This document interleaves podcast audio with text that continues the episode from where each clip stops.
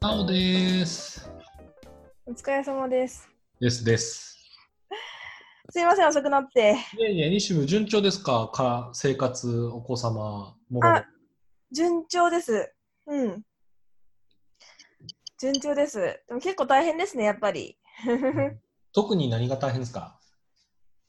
うーん、なんかやっぱり疲れやすかったり、うんうんあとなんかその、あの、後半にかけてお腹の大きくなり具合っていうのが、そのなんか、比例、あの、えっと、年月に比例してるわけじゃなくて、うんうん。後半にかけてこう、ぐいぐい大きくなっていくみたいなんですよね。なるほど。で、なので、なんかいきなりその筋膜の痛みとか、はいはい。皮膚の痛みとかがすごくて。 単純に身体的にまず辛いっていうのはあると。そうですね。 身体的に辛いですね。今、体重で言うと、どれぐらいその平常時というか、ああ、なんか本当は多分プラス4キロぐらいは太あっはたんですけどあ、は私なんかつわりで一回下がっちゃって、あはいはい。で、今、あの、変わってないんですよね。妊娠する前と。あへえ、なので、あの、えっ、と、看護師さんとかには太りなさいって言われるんですけど、うんうん。なんか胃が子宮に圧迫されて全然大きくならなくて食べれなくて私の勝手なイメージですけど、西部すごいたくさんしっかり食べそうなイメージを持ってる。いやそうなんですよねもともと胃が大きくて全然全然食べてたんですけどはい。食べる量も食べれるししょあの消費もするからはあは体重変わらないけれども結構食べるみたいな感じだったんですけど、あはいはいはい。なんか最近は胃がその圧迫されて小さくなってしまって、あんまり量食べれないみたいな感じの辛さもありますねえー、それも辛い。そうですね。あとは会社も結構なんか、今資金、あの、資金調達に向けてみたいな感じの動きもあるんで、はいはいはい。結構なんかお追い込み時なんですよ ね。そう体も心も頑張り時な感じですね。なんですよね。あ、今日福さんでいらっしゃるんですよね。今日はどうだろうでも、喉があれなんじゃないかな鼻喉あ、そっか。しっぽりやりましょうか、二人で。そっか、やりましょうか。ちょっときょあの今日はなんか保育テックみたいなとこ集めてみました。おなん子か、様のやつを。はなんか産休中とかに私もなんかここら辺考えたいなみたいな暇だしみたいな。暇じゃないですけど、 その暇じゃないとは思うんですけど、い。はい。そのせっかく産休取るんで、なんか、あの、この育児を経験しないと、なんだろうう、んなんなんですかね、こう気づけなかったニーズとかに気づいたりとか、うんあとはなんか今やってることを活かして、なんかその保育園テックみたいなことしたいなと思って、うんうんうん。まあ、この3日ぐらい、なんかこう、こんなことあったらいいね、あんなことあったらいいね、みたいなことを、こう、ペラペラ話してて、はえでなんかちょうどそこら辺の中で話題に上がったので、いくつかピックアップしましたみたいな感じです。ー。へえー、面白い。そうそうで、まあなんか、一番初めの記事が、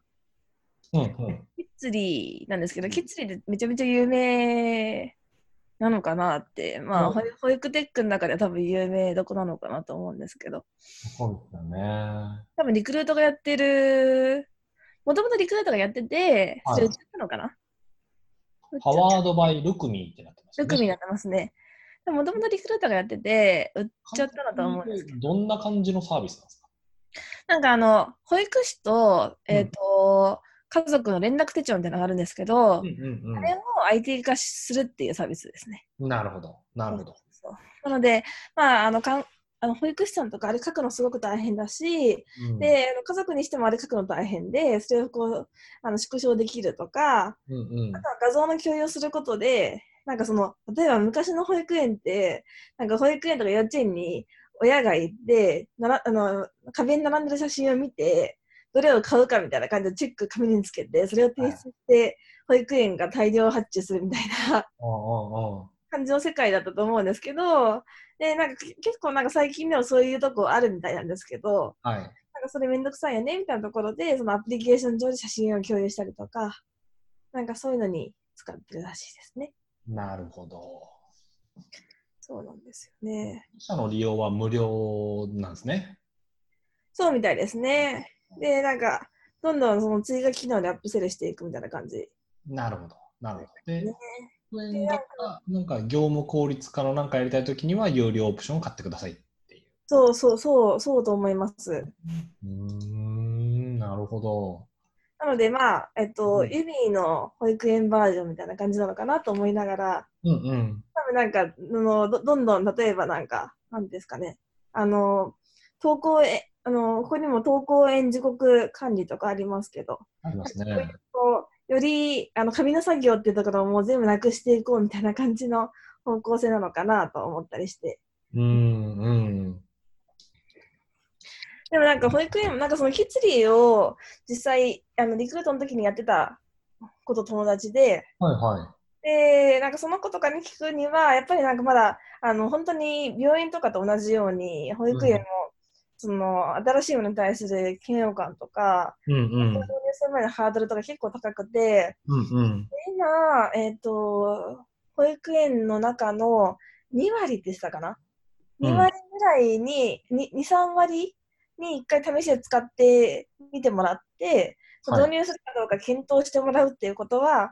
ややあのできたみたいなんですよ。うんうん。なんかそれを増やしていくっていうのは結構厳しいんじゃないかみたいなことを言ってたので、うーん。なんか病院と似てるなと思いながら聞いてましなるほどね。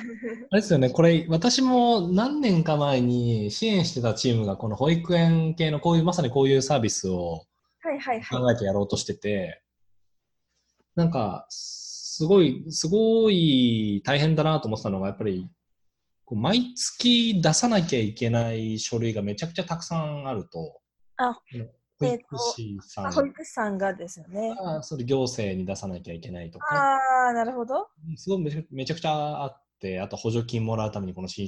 もの書かなきゃいけないとかな、るほど。それをなんか個々人ごとに書かなきゃいけないものもあるし、クラスごとに書かなきゃいけないものもあるし、みたいな、うーめん。ちゃくちゃ大変なので、もうそれ手書きじゃなくてこういうふうにした方がいいですよね、みたいな、めっちゃ大事ですよね、みたいなのがある一方で、はい。なんかその、保護者は、いや、手書きじゃないと気持ちが伝わらないとかいう人が一人あーどうするんですかみたいな、うーん。なんかその20人こうお父さんお母さんいたら19人イエスと言っても1人ノーって言っちゃうとその1人に引っ張られて結局紙に戻っちゃうみたいななるほど。多数決で決まらない論理があって難しいんですよみたいなことを結構今現場の人も言っていて、なるほどですね。えー難しいなと思ってたんですけどでもやっぱこういうのいいっすよね。うーん。そうですね。だからなんか、あの、公立の保育園よりも私立の保育園とかでやっぱり入ってる数は多いっていう話でしたね。うんうん、なるほど、なるほど。だし、あとは、あの、こうあの私立の保育園とかだだと、結構その選ぶ余地、あの、ほ家族側にも保護者側にも選ぶ余地がまだあるみたいで、うんうん公、立はなんかもう全然足りなくて、その、で、公立の金額でしか通えない人がたくさんいるので、うんうん、そのどっかに尖っちゃってその、えーとまあ、ある一定のか保護者の方が通えないみたいな感じの状況を作り出すのはあんまり良くないと考えられる公立の公立の保育園やはり多いみたいなんですけれどもうんなんか、えー、と私立の場合は、まあ、向こうにもこう選んでもらう余地があるとうん、うん。いう状況なので割とやりやすいみたいですね。えだからなんかこういうのあの強い保育園のそのあの園長さんとかはもうどんどん導入してってで嫌な人はどんどんこう保育園変わっていくみたいな、ー、えー、あそういうことか。はい、好きな人はと場所が遠いけど来てくれるみたいな感じみたいでしたけどねなるほど。なんか渋谷とか六本木の保育園とか必ず入ってますみたいな感じなのかもしれないですね。そうですねであのこの後でもあのちょっとあの一応なんかそのトピックとして挙げてるんですけどあのそれこそ企業型保育園が最近割とはや流行ってたけどちょっとなんか停滞してるみたいな感じみたいでうん。であの企業の近くにあるっていうところがメリットだけどやっぱりその家の近くってじゃないとあの子供を出勤するの大変とか場所がやっぱり大事だよねみたいなところがあって。うんうん。企業型保育園はやっぱりあの保護者の質も一定だし、なんていうかな、なんかその保護者付き合いにその苦労がないし、すごくいいんだけど、場所がやっぱりあの保育園選ぶとき一番大事になってくるから使えないみたいな感じで停滞してるみたいですね。へえ。なんかそのこの ICT ツールでその、めっちゃいいなと思ったこと、もう一つが、はい。その、お保育士さんと手帳でこう、紙でやり取りすると、うんうんうんうん僕もお母さんとうん保育士さんしか見ないんですって、物理媒体1個なので。うん ああ、なるほど。なんだけど、ICT だと誰でも見れるから、だかねら、それによってお父さんも見れるようになりましたとか、ちょっと年の離れなた兄弟も見えるようになりましたとか、おじいちゃんおばあちゃんも見えますとか、なると、それによって育児参加が促進されるとか、はいはいはいはいはいはい。子供の状況がまあめちゃめちゃわかりやすくなるので、おじいちゃんおばあちゃんからなんか早く写真送ってみたいなことのプレッシャーも減ったとか、ああ、なんかそれってこう、おパッとはイメージしにくいけど、確かに導入されると起きそうだなっていう変化そうですね。うんだなと思って。なんかその 2C アプリ、例えばその見てねとか、うんうんあの、なんか、あの、ん妊活情報ツールみたいな、情報アプリみたいなやつでも、はいなんか、あの、にになるみたいな、になるっていうのかな、になるっていう名前の、なんかその、はいえっ、と、キュレーションアプリみたいなのがあるんですよね。へーそのどっちも、まあ、見てね、あの、あの、すごい有名な、あの、おじいちゃんおばあちゃんも見れるみたいな、うん共通し写真ツールだと思うんですけど、えっと、そのになるも、えっと、えっと、祖母になるとか、父になるとか、ママになるとか、なんかそういう、こう、あの、父母からパパ、パパから父母まで、全は部そのバージョンが用意されていて、うんうんそれでなんか一括でそのああの赤ちゃんの例えばその出産予定日とか登録するとそこに向けた情報がその各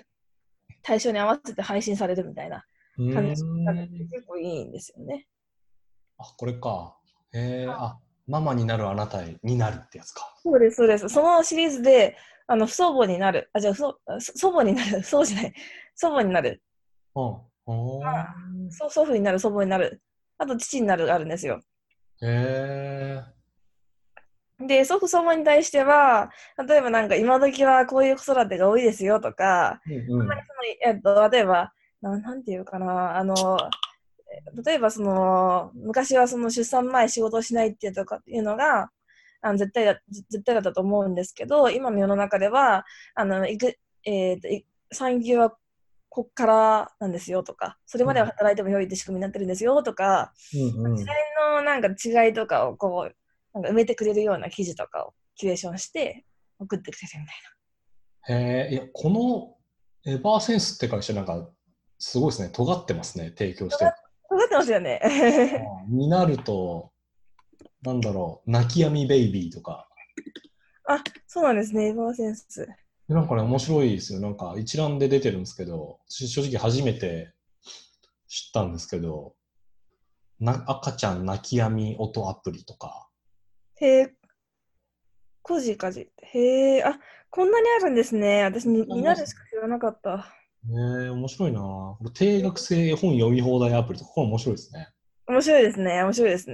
ねへえ、こんなにあるんだ。え、ねへええ、すごいな、エバー先生。なんか結構メンバーもたくさんいらっしゃって、そうなんですね、メンバー。なんへかえ40人ぐらい乗ってる。すごい。はすごい。あはあはあ。へえそうなんですね。なんかどういうふうにマネタイズしてるんだろうな。ねはい。あ、でも、あでも PR 記事とかいくつかあるのは、まあそこからとはなんはあると思うんですけど、それだけでこんな大きな会社作れるのかな。そういうの気になっちゃいますよね。なんかなっねち。ゃいますね。まあでもすごくいいアプリですごく活用してるんですけど、うーん。そんな感じでそのあの祖父祖母の代までうんうん巻き込んで育児をしていこうよみたいな感じのうん空気を作ってくれるアプリとかを多くなってきてる感触はありますね。はあ、うん。素敵やなぁ。いいですよね。いいですね。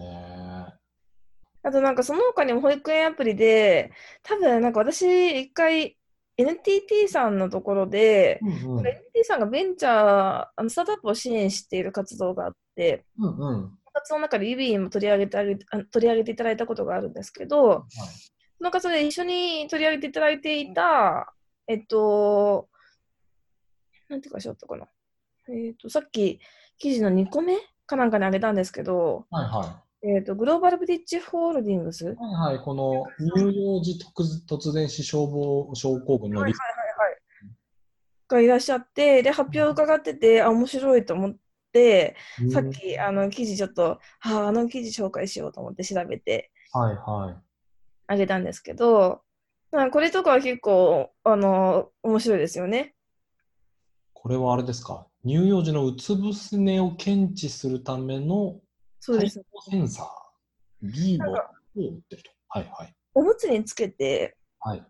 で、そのおむつで、うつ伏せか仰向けかっていうのを検知して、で、知らせるみたいで、うーん。これまでのその1歳児未満の、えっと保育あの保育士さんとかって、うんうんで人手が必要かっていうと、まあ、結構その、うつ伏せとかを検知するために何何分に1回確認するみたいなうんうんう作ん業があったらしいんですよ。うんうん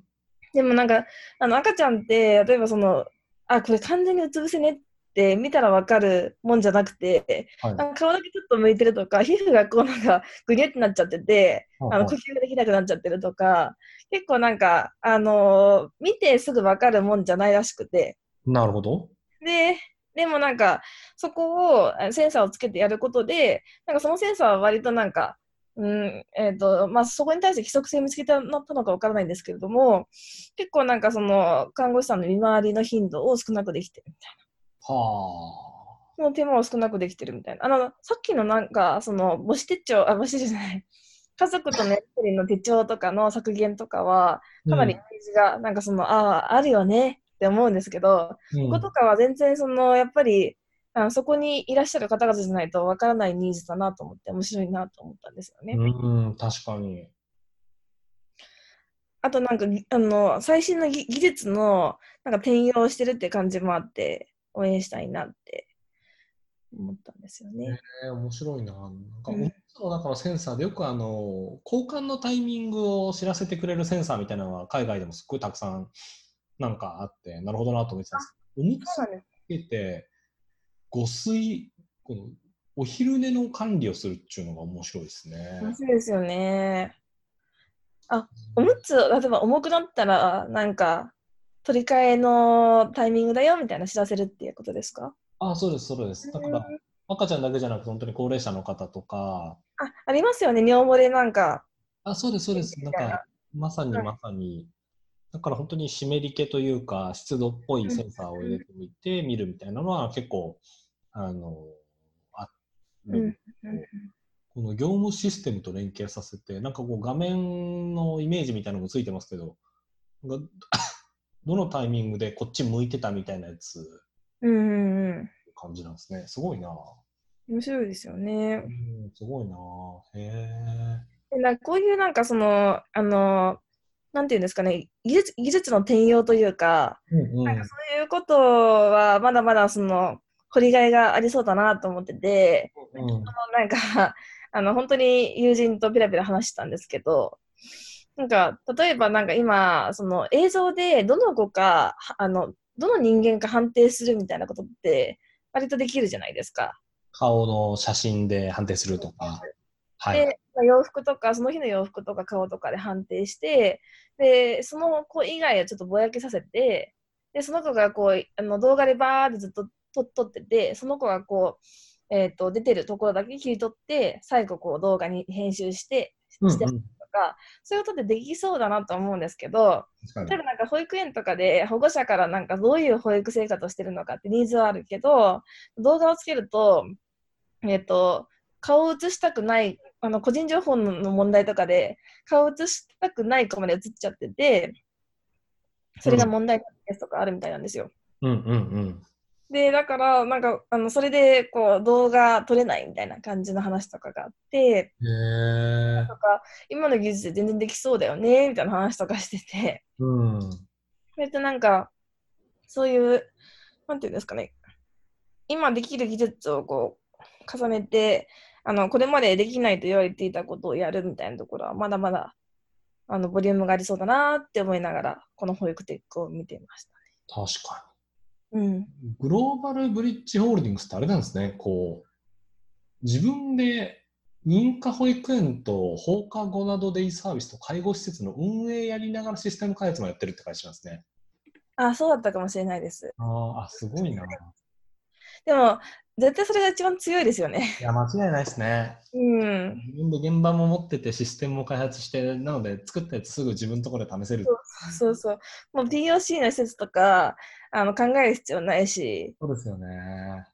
確かに、ヘルスケアでもリンクウェルさんとか出てきてますもんね。テクノロジーやりながら。施あ設病院あ、クリニック持ってとかですか。そうですね。うーん。ああいうの見てると、なかなかおおってなりますよね。うん、なりますね。ね